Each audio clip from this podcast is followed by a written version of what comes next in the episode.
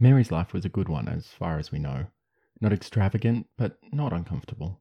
Living as she did with her husband John and their two daughters in the preacher's house on Old Street in Ludlow in the county of Shropshire near the border of Wales.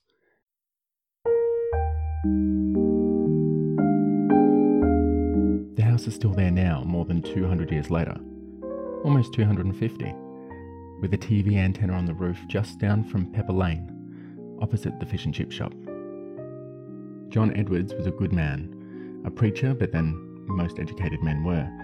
A mathematician in his spare time. He worked hard, preaching to his flock, taking in boarders to prepare them for university or poring over mathematics tables for the delightfully named Board of Longitude, trying to help sailors navigate the seas by the stars. He was an inventor too. The money he earned from the church and the boarders and the Board of Longitude was spent on caring for his family. What was left went on precious metals and equipment. He was trying to make new alloys, to make better mirrors, to make better telescopes. But this story isn't about John. John had a secret. John had a computer.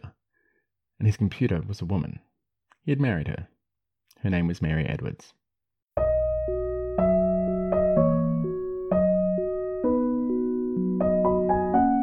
This is Intersect from Communicating Science.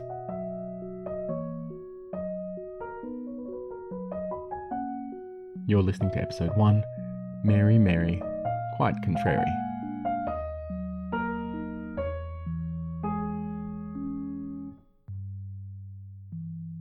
Sadly, we don't know much about Mary before John. Their names are too common. British records of baptisms and marriages are comprehensive, but too numerous. She was probably born around 1750. Unremarkable. Probably educated at home. Perhaps just a little more than was right, given the time. But she had a keen mind, and a keen spirit.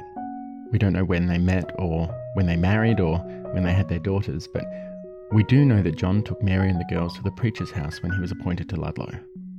By that time, about half of the family's income came from the Board of Longitude, since John was being paid for computing about 6 months of each year's astronomical tables.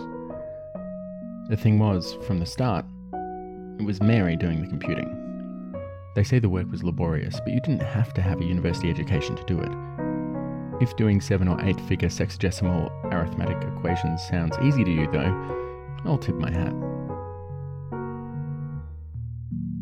Nevertheless, Mary didn't just do the calculations.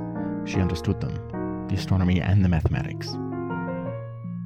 She was great at it too. Her error count was incredibly low, and she was fast.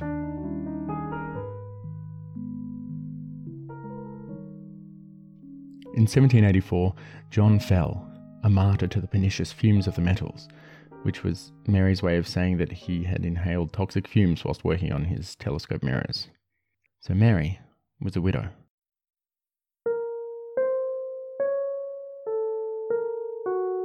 A widow with 2 daughters and a debt.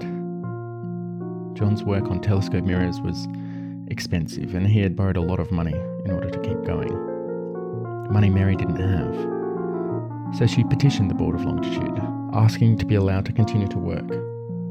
And she was, and the financial records seamlessly changed from paying John Edwards to Mary Edwards. And so Mary moved from the preacher's house with the girls and continued her work. In fact, she took on more. She started computing 12 months of each year's data in the Nautical Almanac. It was Mary and 3 other computers, computing each month's data once, twice, and a comparer which compared them. Just a handful of people keeping navigation on the high seas safe. They were so efficient they started racing ahead. 5 years, 8 years, 10.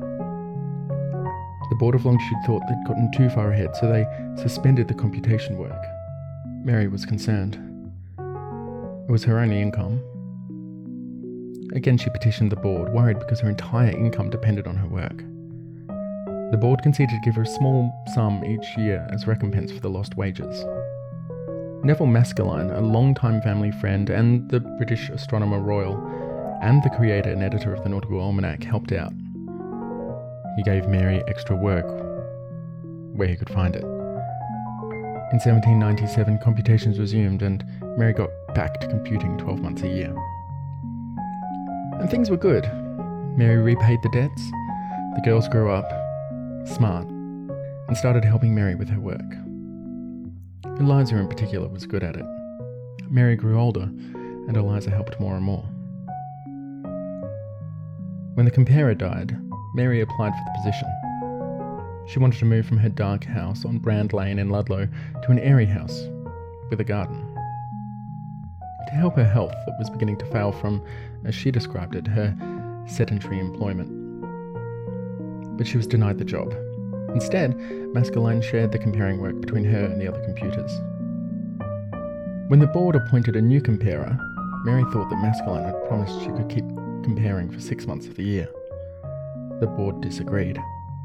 The airy house with a garden got a little further away.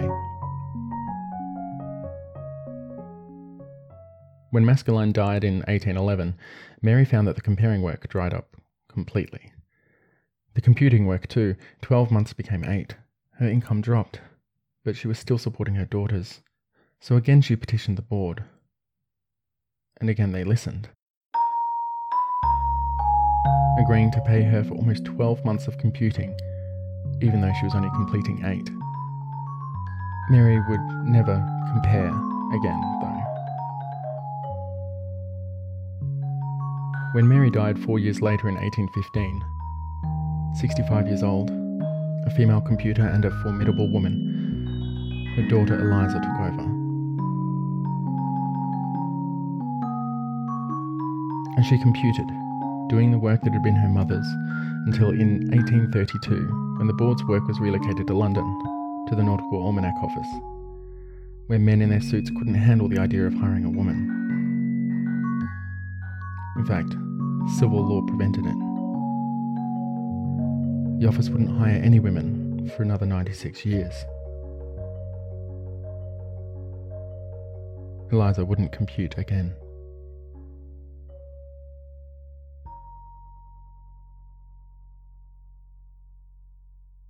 Mary's story is one of a strong woman, a smart woman, a woman willing to ask for what she wanted, a woman willing to demand fairness. But she was not unique.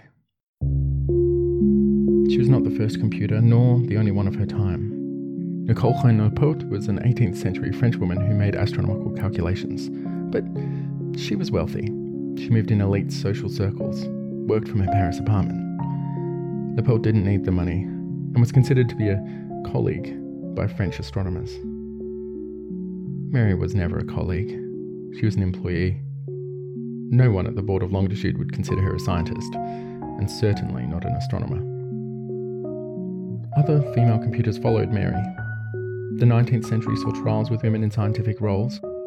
The 20th century did better. Now in the 21st, we're closer than ever to destroying the sexism that Mary so keenly sidestepped for most of her career. But we're still not quite there.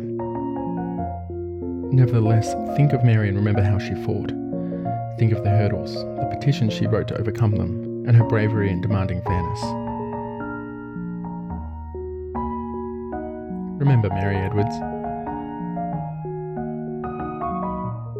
She deserves that.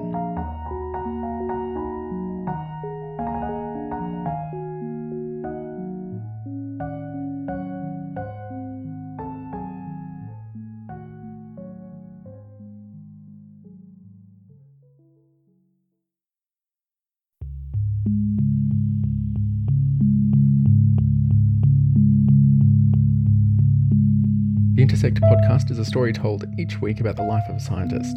Intersect is produced by Communicating Science, bringing science to your daily commute. Find interesting science news twice a day on Facebook and Twitter by searching for @commutersci. That's commuter SCI. If you've got an interesting person you'd like us to talk about, let us know. And don't forget to subscribe to the podcast on iTunes, SoundCloud, or via your podcatcher of choice. Music for Intersect comes from Poddington Bear. You've been listening to Intersect Episode 1. I'm Nate. Thanks for listening, and catch you next time.